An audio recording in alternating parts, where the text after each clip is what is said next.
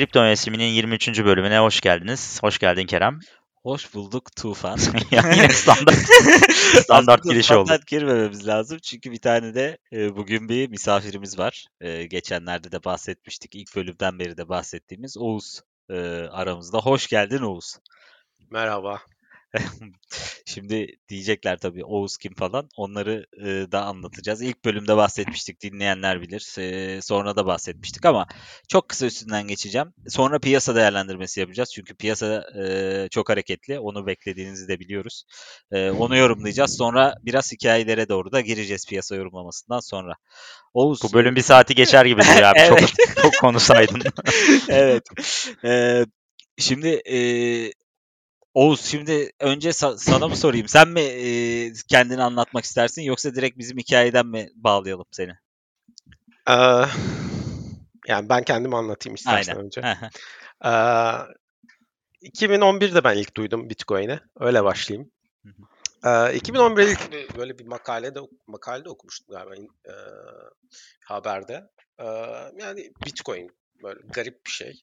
Ve ilk o zamanlar para nedir ve para nasıl yaratılıyor?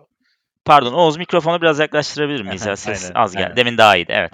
Şu an iyi mi? evet, İyi evet, şu an evet. güzel. Tamam. Ee, devam ediyorum direkt. Siz Evet, tabii, ortaları tabii, evet. kesiyorsunuz. Evet. Ya, kesmiyoruz aslında ama bunu da kesmeyeceğiz büyük ihtimalle. Doğal olsun. Tamam. Sıkıntı yok. İşte o zamanlar ilk öyle ilk düşünmeye başladım. Sonra 2013 oldu. Ee, yine böyle bir haberler çıkmaya başladı. Bitcoin artıyor işte. Bitcoin işte 100 dolar. Bitcoin işte 200 dolar oldu. Dedim bakayım neymiş bu? Yani hepimiz öyle olduk zaten bir anda. Yani arttı ve bir anda artıyor ya neymiş bu diye girdik hepimiz. Yani ben de o şekilde başladım. 2013'te ilk aldım. Ee, işe geldim ve arkadaşlarıma bunu bahset, bundan bahsettim. Yani Bitcoin diye bir şey var arkadaşlar yani sürekli artıyor yani. Ve yani Kerem de bu arkadaşların içinde mi acaba? aynen kesinlikle öyle. Ama o sırada yani oturuyorum zaten. evet. Yani o sırada şöyle o kadar yani o kadar az biliyorum ki o anda ya Bitcoin hakkında. Yani tek bildiğim şey çok arttığı ve yani e, dijital bir para. Yani internetten alabiliyorsun. Paranı btctürk.com'a gönderiyorsun ve ala basıyorsun ve alınıyor yani. 0.1 olsun, biri Bitcoin olsun alınıyor. Ee, ilk böyle başladı ve sürekli artmaya başladı. Ben arttıkça tabii ki arkadaşlarıma söylüyorum işte şöyle oldu böyle oldu ve bir yandan da araştırıyorum yani Bitcoin neden artıyor, Ee, Bitcoin nedir, nasıl çalışıyor ve art yani araştırdıkça daha fazla böyle ilgimi çekmeye başladı işte e, yani para nereden geliyor ve para nasıl çalışıyor, Bitcoin normal paradan farkı ne ve bunları insana düşü- düşündürtüyor gerçekten. Ee, 2013'te şöyle oldu. Yani Bitcoin 1000 dolara kadar çıktı hatırlıyorsanız. Bitcoin 1000 dolar çıktığında gün zaten e, Kerim e, Kerem benim yanımda oturuyordu. E, ve o sırada ben izliyordum yani işte o zamanlarda işte dolar zaten e, 3 lira falan galiba. E, ve Doğru o civarlardaydı. Evet. Evet, eee, sürekli artıyor. 2500 oldu, 2800 oldu, 2750 oldu. Ya 3000'e geldi. Eee, ya Kerem de bana sat diyor artık yani sat. Bence sat artık. ya ben de ben Abi de sen yani kaçtan almıştın bu arada? ben yani bu zamanlar işte yani aldığım miktar da zaten 800, 800 liralık falan almıştım galiba. O kadar bayağı Hı. düşük bir şey almıştım ama sattığımda bayağı para ediyordu yani. Herhalde 3-4 katı olmuştu yani şimdi şimdiler için Hı. çok az bir rakam ama yani o zamanlar yani ilk yatırımım ve 3-4 katı, katı para kazandım ve tabii ki sattım. Ama iyi de satmışım çünkü 1000 dolardan sonra düşmeye başlamıştı o sıralar. Yani böyle başladı benim hikayem. Hı hı. Ee, yani ondan sonra da e, kazandığım parayla tatile gittim ve çok da düşünmedim yani Bitcoin hani artık düşmeye başladığı için de yani çok da bu konu üzerinde düşünmedim dediğim gibi ama e, sonra sürekli aklımdaydı yani ve ara ara bakıyordum Bitcoin fiyatına ne oldu. Yani böyle başladı benim hikayem. Evet. Peki bir şey soracağım. O zaman aldığım Bitcoin hep şu soru vardır ya. O zaman aldığım Bitcoin'i tutsaydın bugün ne kadar ediyordu diye arada hesaplıyorsundur kesin. Var mı bir e, böyle hani bir rakam? Ama şu tabii şu an civarda ederdi? olmadığını mı düşünüyoruz elinde? Yani şöyle Hayır, şu an olduğunu sonra soracağız. Tamam, peki, diye. Ben sadece geldik. şeyi soruyorum. İlk aldığım miktar elinde dursaydı şu anda duruyor mu diye sormuyorum. Ne kadar duruyor diye de. Ne kadar ederdi? Ne kadar ederdi? Yani Şu anda ne kadar eder yani daha doğrusu. Ya bayağı bir para eder herhalde 100 bin lira. Trilyon falan ederdi herhalde ya. 100 bin, en az 100 bin lira ederdi. Trilyon değil yok. Ya şöyle o çok az almıştım Hı hı. Hı. ve e, yani o zaman için ben benim için iyi bir paraydı. Hmm. Ama yani maksimum 100 bin lira eder. Tam hatırlamıyorum ne kadar aldığımı. E, Anladım. ama bir bitcoin değildi yani. Herhalde Hı. değildi diye düşünüyorum.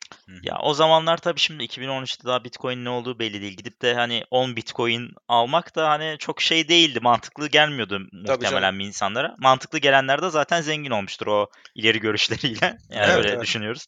Aynen Ee, öyle. Evet. Peki o zaman ona neyse daha detaylı gireriz. Şimdi genel piyasayı toparlayalım. Hı. Ee, nasıl ilerleyelim Kerem? Ne oldu son bir hafta onu mu konuşalım? Ya şimdi bir kere şeyi söylemek lazım. Ee, biz kaç haftadır e, abi 58 bini geçecek 62 bine geleceğiz. 65 sınırlarını zorlayacağız deyip duruyoruz kaç haftadır. Ee, e, sonunda oldu. Ee, ha tabii bu şey ya aslında çok da aşağı düşmedi. Yani biz de 58 binden yukarı çıkar dediğimizde ne oldu? Maksimum 52-53'ü gördü. Sonra tekrardan yukarı yöneldi vesaire. E, dolayısıyla hani ben okey ma- mantıklı bir şey söylüyormuşuzu düşündüm e, bu hafta. E, ama e, tabii şöyle bir şey hani ben Twitter'dan da görüyorum. Tabii ki çok fazla kaybeden var. E, Bitcoin, Ethereum yükseliyor olmasına rağmen insanlar altlarda çok belli coinlerde durdukları için işte çok böyle son zamanlarda yükselen, işte patlama yapan vesaire insanlar çok kaybediyor şu an. E, ama şu an benim için yani olumlu bir görüntü var piyasada. Hani benim kendi tuttuğum taraflarda hani projesine güvendiğim dediğim üst sıralarda tuttuklarım var. Hani riskli gördüğüm ama uzun vadedir tuttuklarım var. Dolayısıyla benim için iyi bir haftaydı. Ee, önümüzdeki süreçte ha, ufak bir düzeltme yaşarız herhalde. Hani e, yükselişi e, hızlı bir yükseliş yaptık. 3-4 bin attı. Be- Belki ufak bir düzeltme olur. Ama gene önümüzdeki süreçte e, yukarı yönlü hareketini devam ettirecektir diye düşünüyorum önümüzdeki birkaç ay. Evet bence de aynı şekilde ben de öyle düşünüyorum ama şeyler alt altcoin'ler çok e, ilerledi aslında Bitcoin'e göre. En son konuştuğumuzda dominans 57 e, 57 idi evet. Şu anda 54.90 Hı hı. ki bu da bizim yine beklentimiz ilk günden beri 73'ten başlamıştık. E, Düşecek diyorduk. Hala düşer diyoruz. E, değil mi Kerem? Öyle E, diyoruz. e, e, tabii yani dominans aslında dün de seninle WhatsApp'tan konuşuyorduk. Yani bir 45'leri falan görebiliriz diye düşünüyorum. Çünkü e, şimdi kimler atladı piyasaya? İşte Doge, XRP işte yani tamam öyle aşırı güvendiğimiz değil ama arzları çok yüksek. E, dolayısıyla hani kara delik gibi atıyorsun parayı. e, dominans deli gibi düşüyor. E, ama hani çok bir fiyat oynaması var mı? Ya da çok kazanan var mı? Ya vardır da e, hani Doge'da ne kadar duran var mesela bilmiyorum ya da akıllı kaç Hmm. kişi duruyor. Ee, dolayısıyla evet bu, bu tarz coinlerin artışı sürecek. Ee, Ethereum'un önünde önemli hamleler var. Ee, Berlin update var. evet Berlin Fork, London Fork, Ape e, önümüz yani iki versiyon 2'ye kadar giren belki 2022'ye kadar sayabileceğimiz bir sürü geliştirme var. E, bunların tabii başarılı olması içerideki minor development muhabbetleri yani onları da takip ettik hep konuştuk. E, şu an için bir sorun yok gibi gözüküyor aslında orada. E, ama göreceğiz. E, Yani dolayısıyla hani bugün de bir t- buna buna dair bir tweet de atmıştım. Hani ben Ekim ayına kadar en azından yaz sonuna kadar güzel bir yükseliş yaşayacağız diye düşünüyorum. Evet. Uf sen ne düşünüyorsun? Takip ediyor musun hala? Ben bilmiyorum tabii ama hani Evet. e, Evet, piyasadasın değil mi? En son Evet. hikayenin e, tatile gidip Bitcoin'i unuttuğunda kalmıştık. Evet ondan sonrası merak ediyoruz. Evet. Yani abi. şu anda ben de e, hızlıca piyasayı değerlendirecek olursam Hı hı. ben de yani piyasa yani şöyle yani bu, bu e, boğa e, dönemi çok yani güzel başladı bence. Çok fazla gelişme oldu. E, öncelikle e, NF- NFT'ler ve DeFi, DeFi'nin yani kullanım araçlarının kriptoda kullanım araçlarının artması ve bunların ciddi bir şekilde kullanılması yani bence piyasada ve e, medyada önemli bir e, pozitif e, etki yarattı. E, bu da yani gerçekten insanlar evet kripto e, kullanılıyor ve kripto işe yarayan bir şey olmaya başladı. Aynı zamanda aynı dönemlerde de kurumsal yatırımcılar da girmeye başladı. Kurumsal yatırımcıların girmesi özellikle e, Tesla'nın ve e, birkaç şirketin de PayPal'in bu konuda e, adımlar atması da ya piyasada çok büyük bir etki yarattı ve insanlar zaten e, böyle bir dönemde yatırım yapacak araç aradıkları dönemde e, çok da güzel başlattı ve böyle de devam ediyor şu anda. E, ben daha fazla da artacağını düşünüyorum. Ben daha e, ya ortalarındayız bu boğa dönemi ya da başlarındayız da diyebilirim yani. Yani Kerem'in e, Kerem'in dediği gibi de ben de yani yazın sonuna doğru Ekim gibi biteceğini düşünüyorum. Ee, geçen sefer olduğu gibi yani iki, iki geçen seferde olduğu gibi Aralık'ta da e, olabilir bu sefer ama yani üçüncü kez de aynı şey olur mu? Tam emin değilim. Evet. Evet. Biraz aslında dediğin gibi diğer e, yatırım araçlarının çok şey olması, e, Covid'den dolayı özellikle borsalar biliyorsun bir türlü toparlanamadı. E, bir hareketler yapıyor, iniyor, çıkıyor ama çok bir kazandırmıyor. Altın 2000'lerden tekrar 1700'lere düştü. Orada da bir pek hayır yok yatırımcılara. O yüzden dediğin gibi biraz o da insanları e, bu tarafa yönlendirince e, çıkışa e, zemin hazırladı aslında. Aynen, e, Elon yani. Musk'ın e, Tesla'nın alması da tabii çok önemliydi. Hı hı. Evet. Ee, yani e, bu işte demin de aramızda konuşuyorduk mesela bugün işte Coinbase'in Nasdaq'ta listelenmesi aslında çok önemli bir atılım yani e, kripto piyasası için ilk defa bir kripto borsası Nasdaq gibi bir yerde şu an e, işlem görüyor. E, Tufan sen de girdin galiba. abi ben yine üst çizginin chartın en tepesini çizdim abi. 420 dolardan. Şu anda bakmak istemiyorum. 370 360 şu anda en son galiba. Ee, yani yine başardım tepeden girmeyi. Ben de Evet. giremiyorum abi. Girme kısmım sıkıntılı benim. Ama olsun yani hani ben de düşündüm nasıl yaparım nasıl ederim falan diye. Ama sonra da şeyi düşündüm tabii yani hani borsaya yeni giren bir coin hakkında ne, ne düşünürüm? Ee, öyle bakarsam e, bir süre bir hani düzeltmesi vesairesi olur ama uzun vadede bence çok mantıklı bir yatırım olur. Hani alıp unutacaksan. e, Abi adamın iş modeli bir kere iyi yani. Hiçbir şey yapmıyorsun aslında. Para yatırıyorsun adam komisyonunu alıyor yüzde şeyden. Bir sürü de işlem yapılıyor. Adamın çok bir gideri yok. Belki sistemleri var işte teknik altyapıları, o su bu su. Tabii ki çalışanları var ama çok karlı bir iş yani. Zaten e, finansal şeyleri de statement'lar da onu gösteriyor. Hı hı. Yani güzel bir yatırım ama zaten hani normal değerin üzerinde mi acaba fiyatlanmıştı? Asıl mesele o. Çünkü 250 dolar civarıydı sanırım fiyatlaması. Şu an ben 420'den girdim mesela. Yani düşün. Neredeyse ilk katına girmişim. Evet. Oğuz sen ne diyorsun? Yani Coinbase e, özelinde e, yani Coinbase bayağı yani aslında e, iki- 2013 ya da 2014'te başladı diye hatırlıyorum. Hı. E, yani bu e, piyasanın ilklerinden bir tanesi ve en çok güvenilir şirket yani Amerika'da özellikle. Ve Coinbase yani Coinbase'in yatırımcıları da aslında Silikon Vadisi'nde çok büyük e, venture kapitalist e, yatırımcılar. Hı. E, onlar da yani e, özellikle e, bir tanesi şey e, Andreessen Horowitz adında bir e, yatırımcı şirketi var.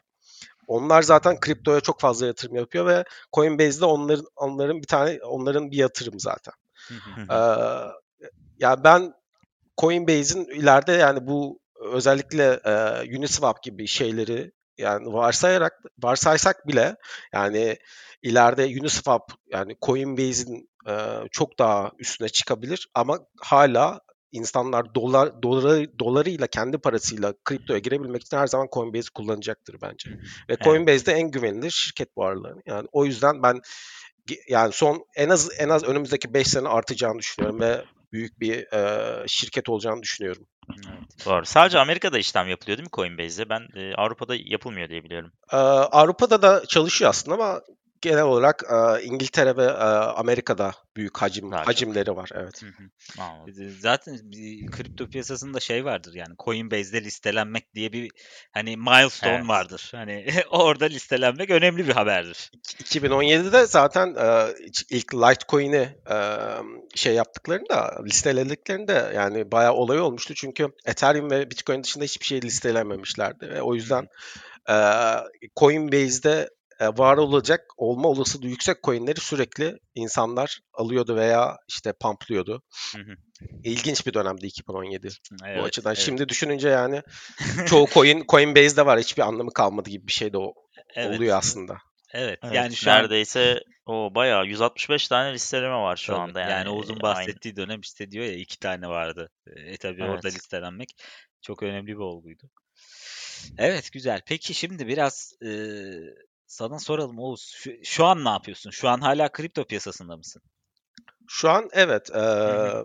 şu an ben aslında şöyle eee, kesinlikle yani kısa dönemli alışlar yapmıyorum Ee, ama piyasayı çok yakından takip ediyorum. Ee, özellikle Ethereum ve Ethereum ekosisteminde geliştirilen şeyleri takip ediyorum.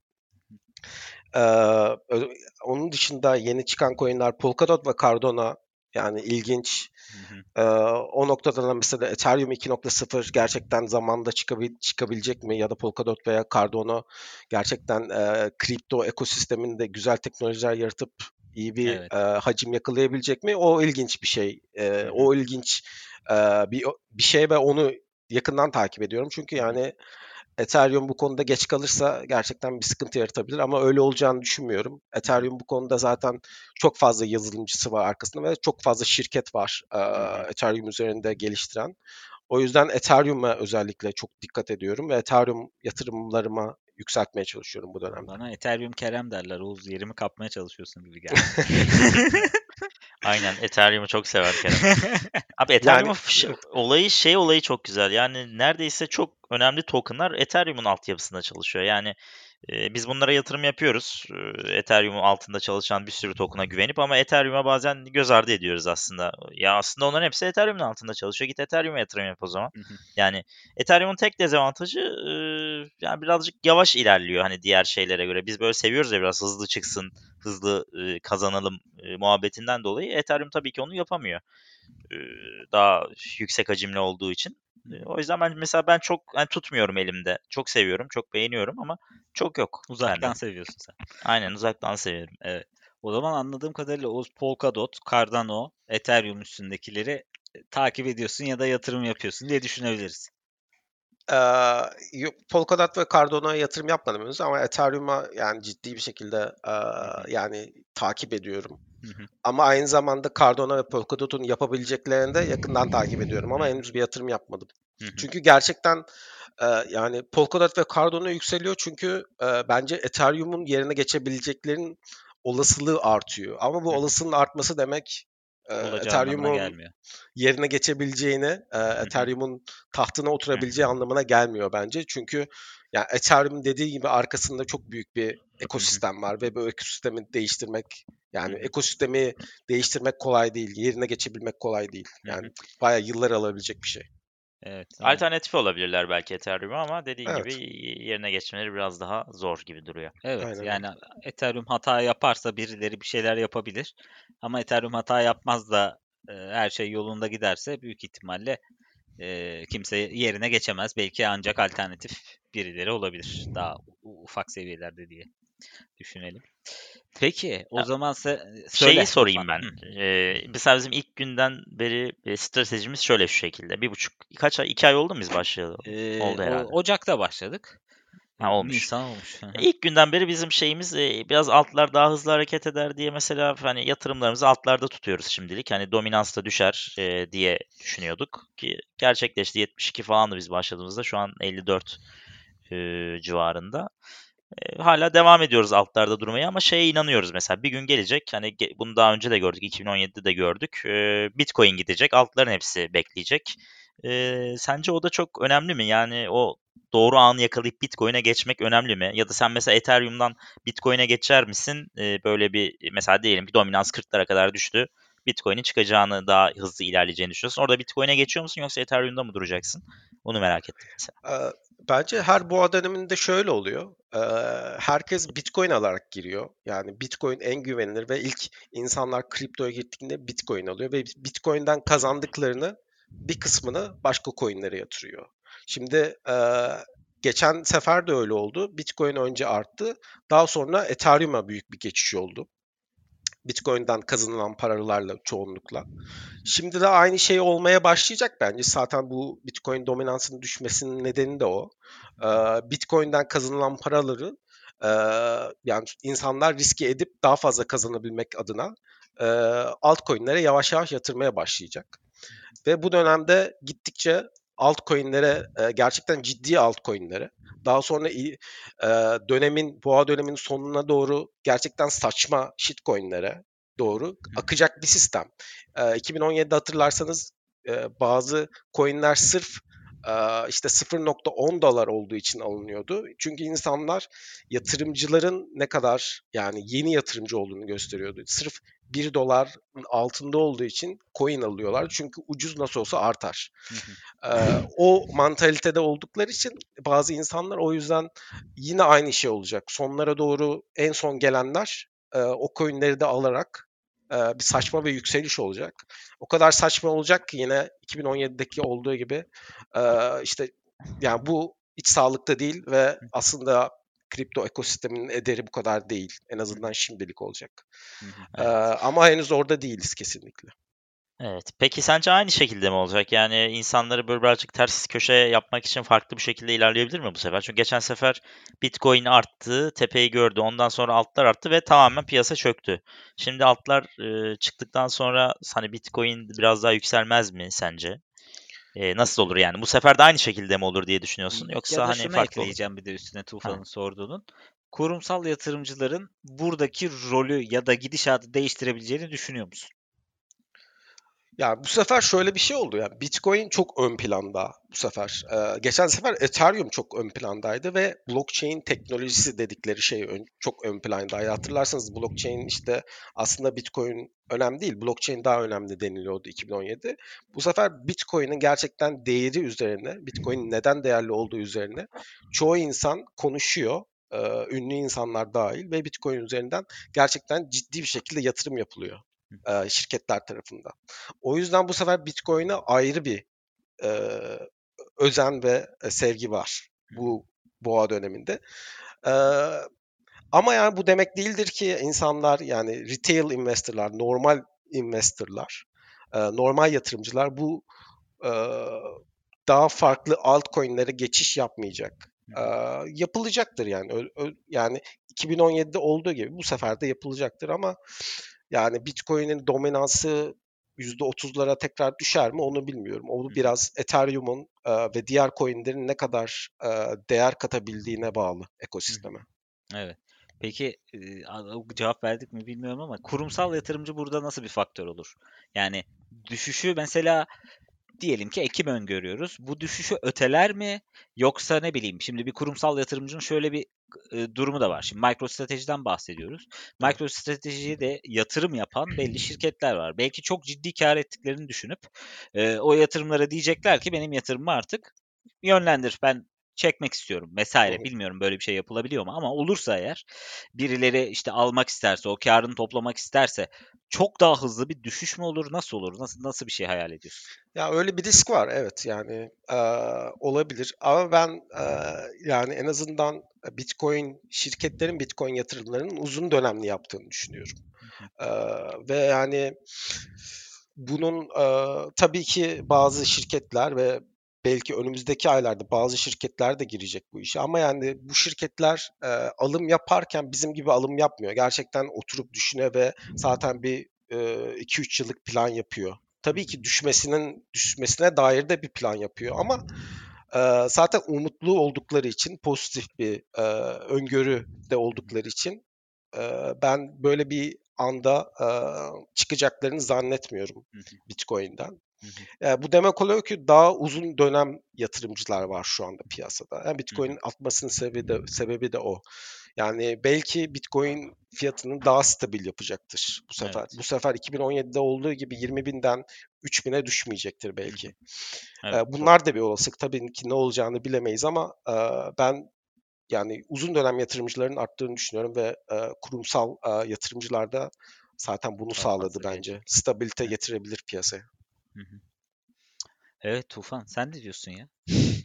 Ya ben şey geçen bölüm bahsettiğimiz konu da beni birazcık düşündürüyor. Hani bu eski Bitcoin balinalarının acaba bu yeni firmalara bu Bitcoin'den kazandırtmama planı gibi bir şey de olabilir mi? Gerçekleşebilir mi? Orada baskılayabilirler mi? Onu da düşünüyorum. Onunla ilgili bir fikrim var mı yani?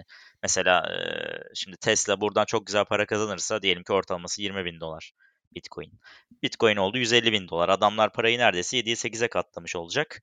Ee, hani bu başka firmaların da bu işe girmesine ve bizim eski tradisyonel ne denir? Geleneksel. Balinaların geleneksel balinalara e, zararlı olabileceğinden dolayı acaba Bitcoin'i çok yürütmezler mi diye böyle kafamda bir şey de var. Geçen bölümde biraz konuştuk bunu. Bir komplo teorisi diyeyim yani bir şey yok bir fikrim yok ama böyle bir düşünce de var aklımda ya. Acaba biraz Bitcoin'i gidişini engeller mi bu insanlar diye de bir düşünüyorum. Ya ben şurada e, orada belki şöyle geleneksel derken belki şeyden bahsediyor da olabilirsin. Hani yani sonuçta e, bir minerlar var. Hani madenciler. Bu madenciler de bir para biriktiriyorlar. E, ve en karlı noktada satmak istiyorlar aslında. E, Evet. Ama aynı zamanda bir de kurumsallar var. Şimdi kurumsallar mı önce satacak ba- e, yoksa minerlar mı en yüksekten satacak? Nasıl bir savaş olacak aralarında? Biri alıp biri satacak, birbirini mi düşürmeye çalışacak? Hı hı. E, böyle bir şeyi hani ben de düşünüyorum ama e, bu Uğuz'un dediği gibi belki bir stabilite de getirebilir. Yani hiçbiri satmadan e, belki çok uzun vadede de bekleyebilirler. Çünkü birinden biri satarsa o, o noktada e, sıkıntıya girecek öbür taraf. Evet yani hepsini bir anda satacaklar diye de bir şey yok yani. Belki Evet. bir e, biraz kar elde etmek adına bir kısmını da satabilirler. E, öyle bir risk e, riski çıkarma konusunda bir adım da atabilirler. Özellikle 100 binin üzerine çıktığında "Aa, bunlar Hı hı. olabilir. Hı hı.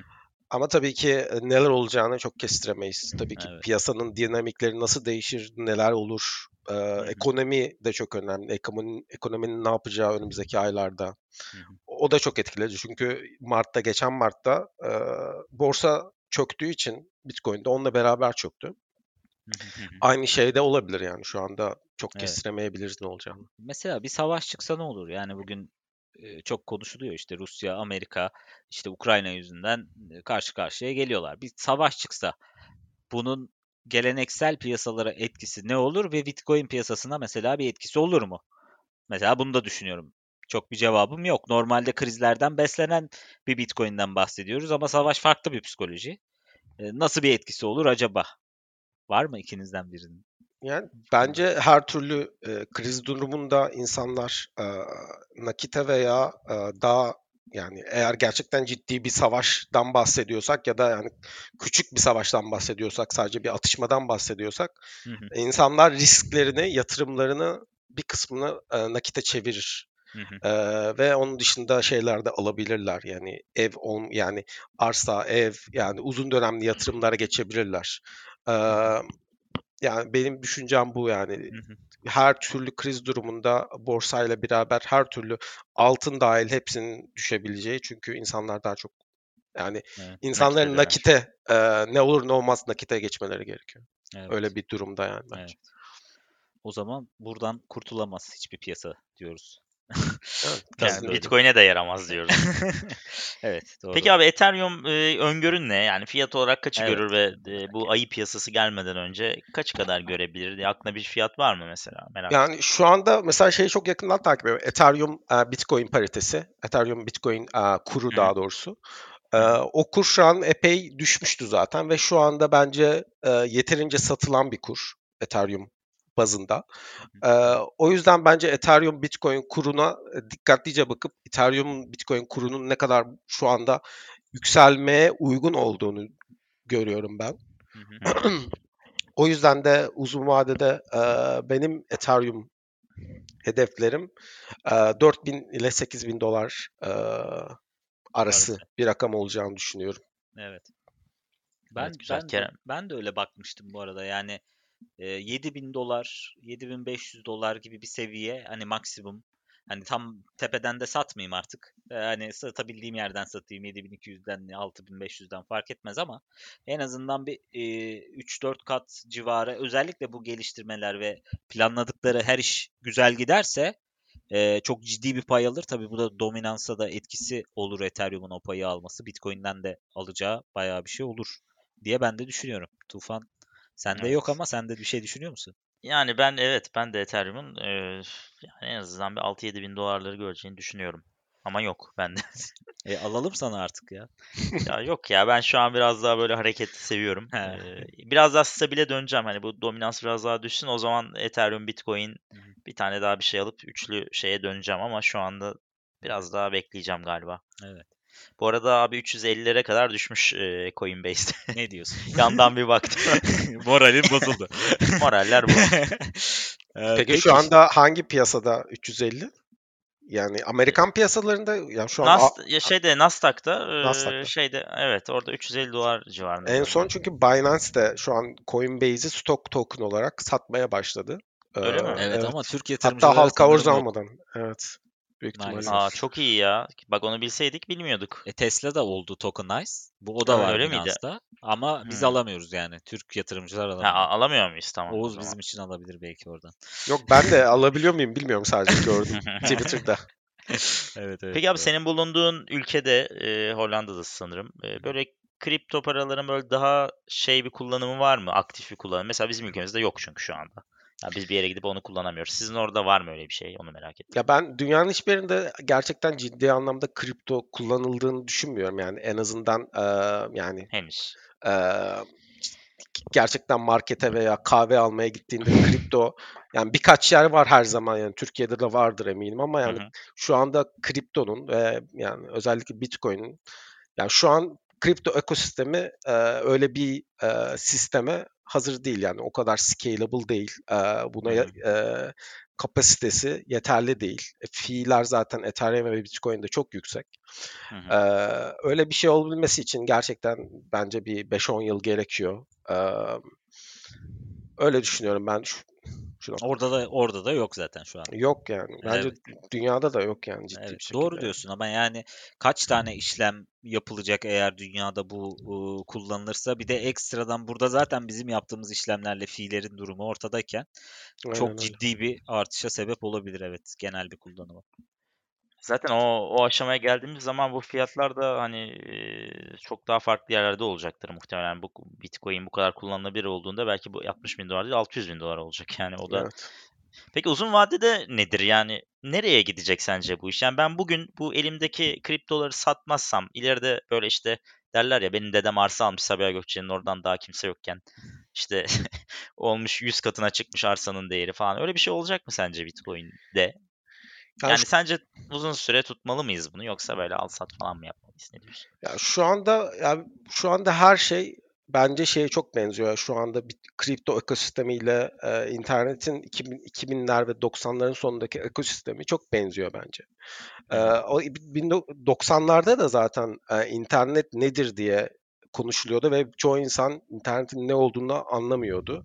Ee, yani Şu an bu 2000 yılındayız aslında o zaman evet yani şu anda yani internet neden kullanılır? İşte gazetelerin yerine alınacak deniliyordu. Ee, Hı. ve gerçekten gazetelerin yerini aldı. Yani şöyle bir kural var. Ben bu kurala inanıyorum. Dijital olabilecek her şey dijital yapılacak. Yani Hı. dijital olarak yapabileceğin her şey ileride zaten dijital olacak. Yani bunun olmamasının için bir nedeni yok. Para da aynı şekilde olacak.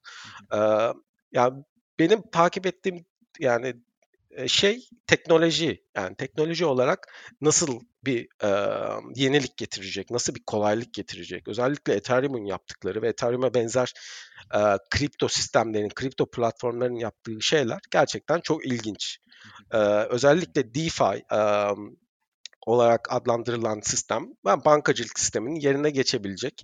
E, yerine geçer demiyorum ama yani gerçekten bankacılık sistemlerini gerçekten o e- Ethereum ekosisteminde tekrar yaratabiliyorsun ve şu anda buna milyarlarca para dolar yatırılmış durumda zaten. İnsanlar bundan likidite yatırarak para da kazanabiliyorlar. Normal e, geleneksel e, finansal sistemin getirdiklerini her şey yavaş yavaş aslında Ethereum gibi sistemler de getirecek. Ya ben bunlara odaklanıyorum. İleride e, tabii ki kullanıldıkça da, değeri daha fazla artacaktır. E, ama ileride gerçekten kahve almak için kullanacak kullanacak mıyız? Aslında o soru daha bir e, politik bir soru. Çünkü yani buna devletler ne kadar izin verecek? E, o konuda da zaten farklı dinamikler yer alacaktır diye düşünüyorum. Evet. O aşamaya bence hiçbir zaman gelemeyeceğiz yani dediğin gibi kahve almak için kullanamayacağız ama Ama e, birçok işte alanda kullanılacak. Yani evet belki o bankacılık evet bankacılık işte belki daha önce de konuştuğumuz e, yani tapu kadastro işlemlerinden araba alım satımlarından pasaport alma kimlik alma işlemleri yani her türlü karşılıklı yaptığın sözleşme ne bileyim bahis oynayacaksın direkt oradan e, hiçbir aracı kullanmadan. Yani araya aracının girdiği e, Aynen bütün öyle. sistemleri aslında e, merkeziyetsiz bir şekilde yönetebilecek e, o hepsinin yerine geçebilir. Yani aracı nerede varsa onu çözebilir bu sistemler. Evet. Evet, güzel bir teknoloji Ben, yorumu oldu. bence şöyle bir e, konu da var yani mesela Bitcoin ve kripto ekosistemin aynı zamanlarda insanları gerçekten şeyi düşündürtüyor. Yani Merkez Bankası nedir ve neden vardır konusunu düşündürtüyor ve aslında bu konu son 3 yılda, son özellikle 1-2 yılda e, çok daha fazla konuşmaya başladı başlandı. Çünkü insanlar ya bunu Bitcoin'i öğren öğrenmek demek ya Bitcoin'in gerçek anlamıyla öğrenmek demek az, as- aslında Merkez Bankası'nın e, politikalarıyla Bitcoin'in politikalarını ka- karşılaştırabilmek demek. Yani Bitcoin'in pol- politikaları değişmiyor. Öngörülebilir tamamen. Görülebilir ve Daha önceden kodlanmış. Her şey aynen belli. öyle. Şimdi ikisini karşılaştırabiliyor insanlar ve gerçekten bir karar verebiliyor. Ya bu Hı hı. çok ilginç bir yani bu ekonomik sistemin son 100 yılda olan ekonomik sistemin gerçekten e, yani insanlar ekonomide yaşıyor. Ekonomide para kazanıyor ama paranın nasıl geldiğini, paranın eskiden altın bazlı olduktan sonra aslında bu altın e, bazından artık kurtulduğu 70'ler 80'lerde de böyle bir şey oldu. Ama çoğu insan bunu bilmiyor mesela. Yani para geliyor ve hani sen harcıyorsun ve sana biri maaş veriyor ve harcıyorsun. Ve insanlar bence bunu da düşünmeye başladı. Yani burada da hani farklı dinamikler var ve bunlar da değişebilir ileride. Hı hı. Ama bu Evet. devletler gerçekten mesela şu anda çoğu Merkez Bankası yani dijital para yapmak istiyor yani. Hı hı. Ve yani ama hani Ethereum'u yapabilecekleri ne yapabilecek mi? Ki yapamayacak yani. Çünkü Evet. Ethereum'un yaptığı çok farklı bir sistem yani. Senin bu Merkez Bankası örneğini aslında Türkiye'deki bir grafik var son zamanlarda çok paylaşılıyor. Aslında hani önün e, gözünün önüne getir sistemi desen Türkiye'deki e, bu yıl en çok Bitcoin Google aramasının yapıldığı gün Merkez Bankası Başkanı'nın e, bir anda görevden alındığı gün. Aslında tam böyle bir iki resmi yan yana koy Oğuz'un demek istedikleri e, orada var yani. Evet. Sadece Türkiye özelinde değil yani Tabii, dünya tabii. genelinde de aynı şeyler düşünülüyor. Evet. Tamam hani Türkiye'de enflasyon enflasyon çok yüksek işte dolar eee, Türk lirası dolar karşısında değer kaybediyor. Hı hı. Ama insanlar e, Amerika'da ve yani Avrupa'da baktıkları şey ve konuştukları şey çok fazla e, piyasayı, ekonomiyi akta tutabilmek için e, pandemi döneminde çok fazla para basılması. Evet. Yani bu e, enflasyon neden olmuyor şu anda Batı ekonomilerinde. Ama insanları düşündürtüyor yani bu biz para basabiliyorsak zaten ekonomiyi ayakta tutabilmek için o zaman zaten yani ben yani o zaman paranın değeri ne gerçekten? Evet. Ben niye insanlar bunu çalışıyorum ya da onu Evet. kazanmak için? Madem bir değeri yok, çok kolay basılabilen, e, anında ortaya çıkabilen bir şeyse, e, bu Evet. ben niye bunun için emek harcıyorum sorusu tabii ortaya çıkabiliyor. Aynen öyle. Hı hı. Evet, derin konulara girdik bu bölümde. Ama aslında gerçekten bu teknolojinin anlatmak istedikleri yani kriptonun aslında bize getirebileceği yenilikler bundan birkaç bölümde bahsettik. Ben birkaç flood da yaptım. Ee, gerçekten buna bakmaları gerekiyor. Yani o proje ne getirecek? O projenin arka planında ne var? Ee, ama en başta da konuştuğumuz gibi fiyat odaklı çok fazla giriş yapıyoruz. Ee, ucuz fiyat. Bu da bir gün şu olacaktır. Ne bileyim işte bugünün denti yarın öbür gün e, Polkadot kadar niye olmasın efendim gibi e, düşüncelerle fiyat odaklı girince işte bugün çok da terste kalabiliyoruz. Bugün kalmasak yarın kalıyoruz zaten uzun vadede e, gibi ama teknoloji önemli bu piyasada. Evet kesinlikle. Evet şimdi başka bir sorumuz var mı? Şimdi e, fiyat odaklı de- dedim ama bir de fiyat soracağım. Şimdi teknolojiyi konuştuk ama mesela sen bu sene Bitcoin kaçla kapatır dersin? Sana sorsa bir gün gelse Ahmet abi dese ki ya Bitcoin çok yükseliyor Oğuz sen de biliyorsun bu işleri. Bu sene ne olur ve son kaçla kapatır sence? Kaçta kapatır derken ayı gelmeden Ayı önceki- gelmeden önceki son fiyat. Tepe noktası. Evet. Ha. Ya benim öngörüm e, ya daha geçen sene öngördüğüm şey aslında 100 bin dolar yani minimum olarak görüyorum. Yani 100 bin dolara çok yakın yani en azından çok yakınlaşabilir. 90 bin, 100 bin. Ama büyük ihtimal ben 100 bin doların üzerine rahat bir şekilde çıkabileceğini düşünüyorum bu dönemde. Şu anda zaten e, yani 65 binde yani çok da uzak değil. E, daha birkaç ay önce e, 11 bin e, geçen sene 11 bin civarında bu buralara geldi. Beş buçuk katına çıktı. Yani iki katına çıkabilmemesi için bir neden yok bence. Ve yani yatırımcılar zaten şu anda e, yatırım yapmaya yatkın. Yani ekonomi şu anda e, ayakta durduğu sürece yatırımlar devam edecek e, ve bence Bitcoin rahatlıkla 100 bin üzerine çıkar diye düşünüyorum. Evet güzel. Tufan sen ne ben, diyordun? Ben ben 120-130 binlerdi. Ben de aynı şekilde yani 120-130 binleri görüp tekrar bir ayı gelir gibi düşünüyorum ama Hı hı. oraya gelmeden önce altların hareketini bekliyorum. Ondan sonra Bitcoin hareketini bekliyorum bu sefer. Yani altlar biraz hareket yapar. Hı hı. Ondan sonra Bitcoin'e geçer ibre bir 120-130 olur. Ondan sonra hep beraber aşağı gider gibi geliyor bana ama Hı hı. bilmiyorum. Yani çünkü o da önemli. Şimdi biz uzun vadeli yatırımcıyız. Tamam iyiyiz biz. Hı hı. Ee, Ama 2017'de bunu yaşadık abi. Şimdi 20 binlere çıktı Bitcoin. Satmadık hiçbirimiz. Evet. Sonra 2000'lere düşüşünü izledik. 3 sene bekledik oralarda. Ya orada acaba satmalı mıydık? Yani biz tam uzun dönem yatırımcıyız. Biz satmayız diye bir şey var bizde ama e, bu doğru mu acaba? Yani 20 binde satıp e, 2000'den tekrar da alabilirdik. Yani 20 binden olmasa 15 binden satıp 5 binden geri de alabilirdik. Evet. Ya bu sefer ben e, açıkçası bu sefer piyasadan çıkmayı düşünüyorum. Hı hı.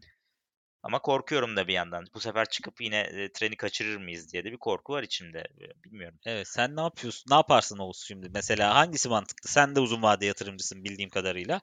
Ee, uzun vadede diyelim ki ayı gelir işte ne bileyim şu tarihte gelir diye düşünüyorum. Ben karıma yakın bir yerde satarım. Biraz beklemeye geçerim. Birkaç sene ayı da toplarım. ee, almak istediklerimi. Öbür boğaya hazırlanırım mı yaparsın? Hı hı. Yoksa benim için önemli değil.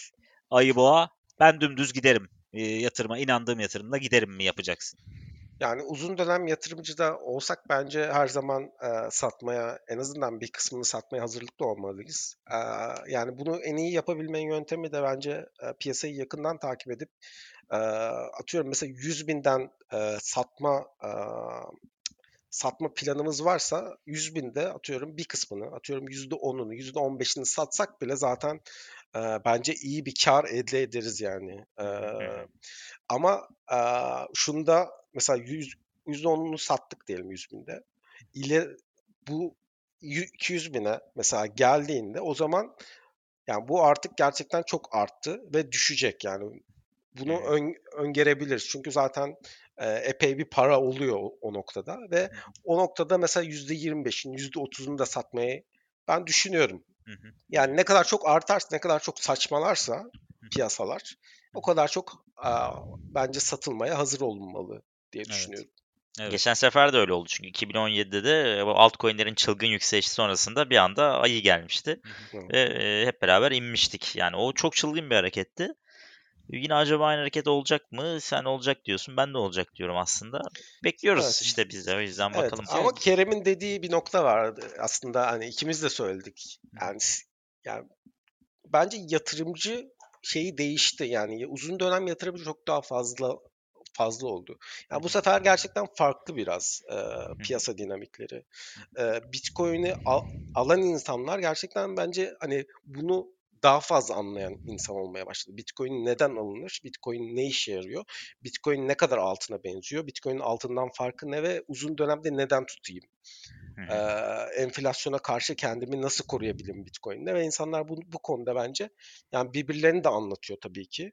Ee, o yüzden bence uzun dönemli yatırımcı arttı. Ama bu demek değil ki uzun dönemli yatırımcı bunu satmayacak. Satabilir ama belki sadece bir kısmını satacak ve bu da önümüzdeki bir ve iki yılda belki stabilite getirecek. Me- Mesela Evet. 100 bine çıkacak ama belki 75 bine inecek sonra tekrar stabil devam edecek bir süre. Hı hı. Yani stabilitede de çok büyük bir olasılıklar, çok büyük bir olasılık yani bu sefer. Ee, bu sefer 20 binden 3 bine mesela gibi bir düşüş olur mu? Hani o kadar düşeceğini zannetmiyorum. Hı hı. Sen daha stabil düşüş bekliyorsun. Bu da aslında Evet. güzel bir yorum. Ee, yani beklenebilir. Bu değişiklik belki budur bu sefer. Hani e, çık herkes o, abi geldi ayı kaç deyip belki kaçacak ama bir bakacak piyasa olduğu yerde duruyor. Hani e, stabil bir şekilde ilerliyor. Ufak iniyor, ufak çıkıyor ve sonra tekrar işte halving dönemi geliyor. İşte 2024'e kadar gidiyoruz belki. Sonra tekrardan bir oradan zıplama başlıyor gibi bir şey de olabilir tabii ki. Ee, ama evet yani parçalı satış yapmak, biraz kar almak e, mantıklı Tufan. Ee, Evet ben bu sefer yapacağım ya bunu kesin. aynen. Yani Yapmak zorundayız. Evet. Yani Geçen sonra seferki gibi beklemek istemiyorum. 3 sene XRP'de bekleriz sonra. Evet.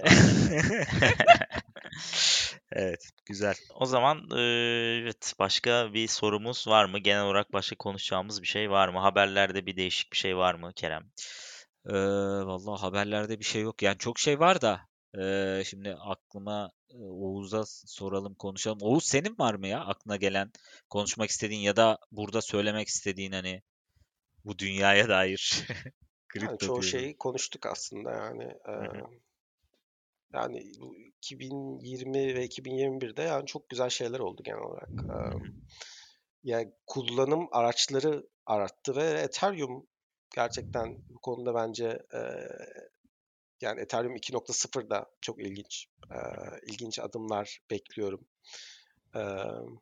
Yani Pe- Peki başka. 2.0'da ne ne olacak mesela? Şimdi aklıma geldi de yani çok farklı olacak dediğin şu var mı mesela aklında şu an?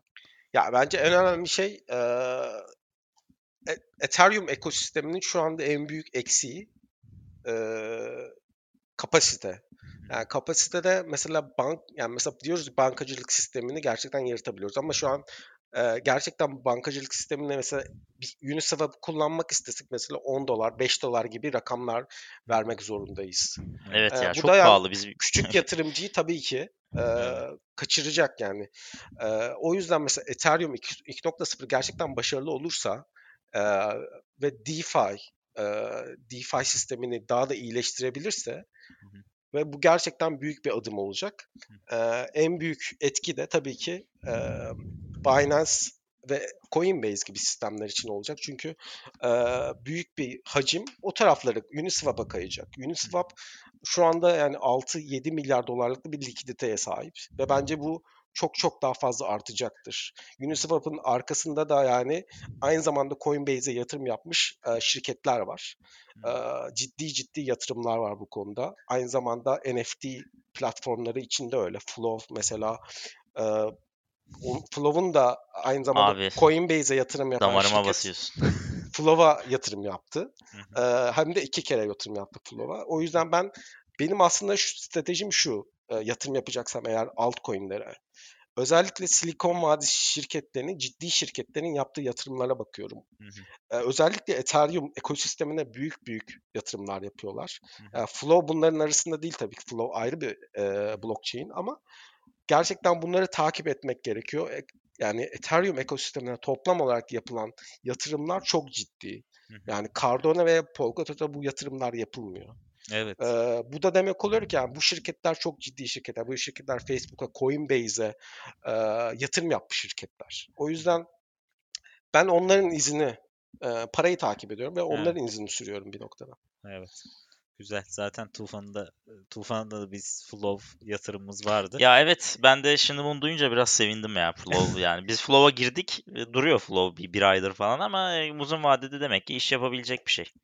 Evet. Yani ben de çok dikkatimi çekti. Özellikle yaptığı işte NBA Top Shot eee, veya farklı farklı organizasyon. Yani biraz NBA Top Shot'ın gerçi önüne geçtiğini düşünüyorum Flow'un ama e, marka değeri olarak e, belki oradan bir hani bir, bir şeyler bekliyorum. Hani Flow'un daha öne çıkmasını bekliyorum.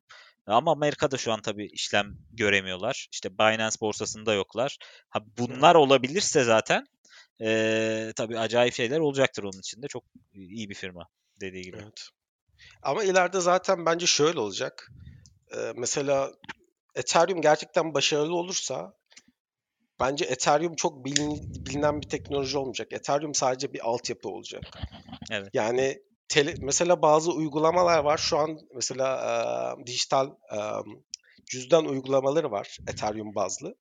Ethereum ekosistemine sana kapısını açıyor. O- oraya girdiğinde Ethereum'unu kullanarak istediğin Ethereum'u istediğin Ethereum token'ına çevirebiliyorsun. Ethereum'unu stake yapabiliyorsun. Ethereum'unu likidite sağlayabiliyorsun Uniswap'a. Yani tek bir aslında e, uygulama bunu sana sağlıyor. Ama arkasında Ethereum var.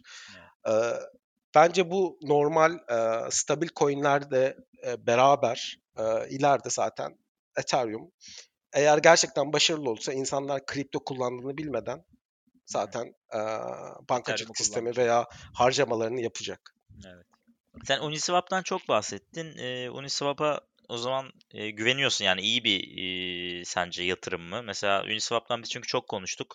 E, bizim de tuttuğumuz bir 10 tane altcoin var böyle sevdiğimiz. Mesela işte sen de ikisini bahsettin. Cardano, Polkadot. E, neler vardı Kerem? Ethereum, Ethereum e, var, var, Uniswap. Chainlink. Aha. e, başka ne vardı? Tron seviyoruz biraz. Gerçi eskiden çok sevmezdik ama son zamanlarda sevmeye başladık. E, bunlar var aslında. Biz de Uniswap'ı biz de seviyoruz. E, sen e, bayağı güveniyorsun anladığım kadarıyla Uniswap'a. Bence Yani ne dersin? Alternatif e, olarak görüyor gibi geldi bana. Yani e, evet. Binance'ın vesaireden ka- kaçışların olduğu decentralized merkeziyetsiz Exchange. borsalara e, hı. geçiş olduğu noktada sanki oraya bir alternatif görüyorsun gibi geldi öyle mi Oğuz? Aynen öyle. Ee, şöyle görüyorum ben. Yani Uniswap tamamen global bir e, exchange diyebiliriz yani. Tamamen global. İstediğin zaman Ethereum cüzdanın olduğu sürece istediğin zaman girip e, alış e, satış yapabileceğin e, ve kimseden izin almayacağın bir almak zorunda kalmadığın bir sistem. Yani şu andaki exchange'lerin bir, bir noktada problemi de exchange'lere güvenmek zorundasın. Evet. Aa, bence zaten ileride yani e, yani kriptonun getirebileceği en güzel şey tek bir e, likidite pool'unun olması, li- likidite havuzunun olması. Tek bir likidite havuzu olması demek dünyanın büyük bir e, hacminin, e, işlem hacminin tek bir noktada yapılması demek. Bence çok daha mantıklı. Çünkü neden e, farklı farklı Coinbase, Binance gibi şeyler var, şirketler var? Çünkü zaten birinin aracı olması gerekiyor. Evet. Ama yani Uniswap zaten bu e, kullanım aracı yani gerçekten kriptonun yaratılma amaçlarından bir tanesi Doğru. Uniswap gibi bir şey yapabilmek zaten. Aynı şey DeFi için de geçerli. Hı. E, Uniswap haricinde Uniswap genel olarak zaten sana ne sağlıyor? E, alış ve satış yapmayı. E, token'ını istediğin token'dan başka token'a geçirmeye sağlıyor. Ama DeFi yani zaten Uniswap da DeFi'nin bir parçası ama DeFi'de mesela genel olarak yani paranı şu anda saving account'u açma işte em, Türkçesi ne? E, birikim hesabı. Birikim Birikim hesabı. açma eee, ve paranı faize yatırma, eee, paranı likidite yapma. Yani bunları sağlıyor. Eee, bunlar kullanılacak yani. Bunların kullanılmaması iç- için hiçbir neden yok. İnternet nasıl insanların 2005, 2005 ve 2010 arası çok büyük patlama yaptı internet. Aynı patlamada kripto da olacaktır Uniswap sayesinde. Hı hı. Zaten şurada bir tezatlık var. Yani biz burada e, merkeziyetsizlik e, kafasıyla ortaya çıkıyoruz. Bir şey bir şey bir yere gidiyoruz. Ama orada bir aracı kullanıyoruz. Binance'ı Evet. kullanıyoruz. BTC Türk'ü kullanıyoruz. Ya burada zaten kafaya oturmayan bir şey var. Yani bunun değişmesi lazım. E, Bu bir adım abi öyle Evet. göreceksin yani. Aynen öyle. Tamamen de merkeziyetsizliğe geçmek için bir adım. Evet, evet ve Uniswap doğru bunu sağlayabiliyor. Güzel. O zaman genel olarak fiyatlara çok takılmadan teknolojinin gücüne inanarak yatırımlarımıza da inanmamız gerektiğini Evet. söyleyebiliriz çok Yani- kısaca. Silikon Vadisi de öyle yapıyor. Yani Silikon Vadisi teknolojiye yatırım yapıyor. Uzun vadede beklediğin sürece o teknolojinin gelişeceğine inandığın sürece internette de yaptıkları gibi internetin inanacağına, internetin yükseleceğine ve internetin büyük bir ekosistem, büyük bir ekonomi olacağına inandıkları için şu anda dünyanın en en zenginleri şu anda Silikon Vadisi'ne yatırım yapan, Silikon Vadisi şirketlerine, internete yatırım yapan insanlar. Şu anda en değerli şirketler internet şirketleri veya e, teknoloji şirketleri. Ve aynı şekilde Kesinlikle. kripto da aynı şeyi olacaktır yani. Olmaması için ben hiçbir neden görmüyorum. Evet. Evet doğru dedi. Yani O zaman- ekleyebileceğim hiçbir şey yok. Evet tamam. Adam noktayı koydu. Evet. Evet o zaman başka bir konumuz var mı Kerem? Geliyor mu aklına? Yoksa bir saate yaklaşmış bizim bölüm yine. Yavaştan e, kapanışı yapıp. Evet. Ne bekleriz önümüzdeki haftalarda diye bir kısaca hemen sana sorayım önce. Tamam. E, yani bir Ee, hafta sonraki bölüme kadar sence piyasa ne yönde hareket eder? olur? Ee, şöyle ben ufak bir düzeltme bekliyorum. Tekrar bir belki 59-60 falan şöyle bir test ederiz. 59'un altını şöyle bir silkeleriz. Sonra tekrardan yukarı yukarı yönlü hareketine devam eder diye düşünüyorum. Ee, yani dediğim gibi bu, bu yaz sonuna kadar da o yükselişi hep ikinizin de söylediği gibi ben de aynı fikirdeyim. 100k üzerine çıkabilir Bitcoin. E, Bitcoin olumlu olduğu müddetçe de kripto piyasası olumlu olur.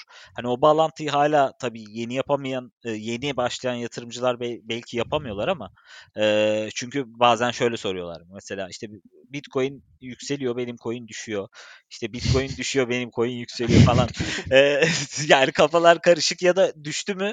Mesela benim coin'de ne oldu diyor ama aslında Bitcoin deli gibi düşmüş zaten. Yani piyasa düşmüş, senin coin'in de düşmüş. E, ama o bağlantıyı da kuramayan olabiliyor. E, yani bu piyasanın hala böyle bir piyasa ve Bitcoin'e bağlı bir piyasa. E, dolayısıyla Bitcoin düşerse tabii ki e, altcoin'ler de etkilenecektir. E, onu eklemek istedim sadece. Bir cevap olsun. E, Arz ederim Arkadaşlara diye evet. Evet ben de aynı şekilde düşünüyorum yani biraz bence bir düzeltme zamanı geldi bu aralar. Özellikle altcoin tarafında bir düzeltme olabilir yani bir şey e, Bitcoin dominansın yukarıya çıkması tarafında bir düzeltme olabilir bence bir ama tekrar devam edecektir diye Evet. düşünüyorum. Son bir soru soracağım ya aklıma geldi kapatmadan. Ee, Oğuz mesela teknik grafik ee, Oğuz sen evlendin mi ya? Onun gibi Ya, teknik grafik senin için işte direnç destek ne kadar önemli? Ee, tamam teknolojiye önem verdiğini anladım. Uzun vadede tabii ki belki bunlara önem vermiyorsundur ama kısa vadede hiç bakıyor musun? Tekniğine, grafiğine baktım abi. Bunun grafiği işte düşecek ben biraz satayım falan. Böyle bir hareketin oluyor mu hiç? Yani bu konuda evet tabii ki yani e, yaklaşık 5-6 yıldır alım satım yaptığı için arada özellikle altcoin'leri yani bu konuda Twitter'da da yani çok fazla em, yatırımcı takip ediyorum. Özellikle kripto Twitter gibi e, güzel bir e, alt kültür var. Onu takip ettiğim için oradan da çok fazla öğrendiğim bir şey var. E, yani ediyorum. Mesela arada e, geçen Ocak ve Aralık aylarında yani kriptonun gerçekten önümüzdeki aylarda yükseleceğine emin olduğum dönemlerde yani e, long pozisyonları açtım. Hı hı. Ve onları da şeye göre açtım yani tabii ki direnç e, ve resistance noktalarına bakarak açtım. Ya bunlara bakıyorum. Evet bunlar önemli. E, ama daha çok yani short term e, kısa dönemli yatırımcının e, gerçekten yakından takip edilmesi şey, et- et- etmesi gereken şeyler. Hı hı. Ee, uzun vadeli yatırımcı neyi takip etmeli? Yani uzun vadeli yatırımcı tabii ki ne kadar ciddi olduğuna bağlı. Uzun vadeli yatırımcı bunu alıp e, hiç yani çok uzun dönem e, satmamayı düşünüp de alabilir. Veya gerçekten bu konuda biraz hani vakti ve ilgisi varsa bence biraz e, teknik analiz öğrenmekte her zaman faydalı var. Çünkü uzun dönemli e, e, uzun dönemli chartlar çizerek de aynı zamanda ne kadar arttığını, daha önce ne kadar daha fazla arttığını, e, atıyorum moving average kullanarak yani onun Türkçesini tam bilmiyorum ama Hı hı. e, daha Hareketli önce ağırlıklı ortalama falan. Evet. şey. ağırlıklı ortalama kullanarak işte e, onun dışında farklı güzel e, teknik analizler var. Hı hı. Ya bunların konusunda YouTube'da da e, çok fazla kaynak var. ve bunlara ya, bakılmasını öneririm. Hı hı. Okey anladım. Ya bölüm çok güzel oldu ama şey yapamadık ya süre çok bir saat oldu yani. Bir, Oldu. bir bölüm daha bir, bir ay sonra falan bize zaman ayırırsanız daha farklı konuları da Evet. konuşuruz. Ee, Bir Olabilir. arkadaşımız daha vardı geçen. Onunla da bir bölüm yaptık. Onunla da e, sohbeti yetmedi. Onunla da dedik bir ay sonra bir daha yaparız. Sen de müsait olursan bir bölüm daha böyle farklı bir konuda daha teknik böyle daha şey arka planına bakarız. Şimdi bugün biraz fiyat konuştuk da sen mesela e, bu konuda tecrübeli gi- gibisin e, anlattıklarından. Hani bu işin asıl alt e, arka planında, altyapısında neler olduğunu konuşacağımız ayrı bir bölüm yapabilirsek seviniriz. Aynen. Olabilir. Tamam aynen. çok çok çok, olur. teşekkür ederiz. Rica ederiz. O zaman e, kapanış sen yap Kerem. Ee, Twitter'ı 3500 kişiye getiren büyük üstad olarak. Oğuz o kadar e, Twitter'da takip ediyorum dedin de bizi de takip ediyorsundur inşallah. Bizi ben derken yüz ifadesinden takip etmiyor gibi kri- gördüm. kripto mevsimini takip ediyorum. Aynen aynen. Kripto mevsimini. Teşekkürler. Yani şaşırdım o yüzden zaten dedim sen hala e, tam zamanlı çalışıyor musun yani? Sanki tam zamanlı Twitter'da çalışıyorsun gibi geldi. İyi dedin. Vallahi ikisini de yürütmeye çalışıyoruz bakalım ya. Elimizden geldiğince. Evet. Ee, aynen. O zaman e, çok teşekkür ediyoruz tekrardan geldiğin için Oğuz. Dediğimiz Evet, gibi çok tekrar, teşekkür ederiz. tekrardan mutlaka e, görüşeceğiz. Ben teşekkür Ee, ederim. Aynı zamanda podcastlerimizi lütfen dinlemeyi unutmuyorsunuz. Apple Podcast, Spotify üstünden dinleyebilirsiniz ya da kriptomevsimi.com üzerinden de dinleyebilirsiniz. Twitter hesabımız Kripto Mevsimi. Orayı da takip ederseniz çok seviniriz. Güzel postlarımız oluyor. Ee, takipçilerimiz artıyor. Bu kadar. Ee, artık görüşmek üzere diyelim. Ee, görüşürüz Oğuz, görüşürüz Tufan. Görüşmek üzere.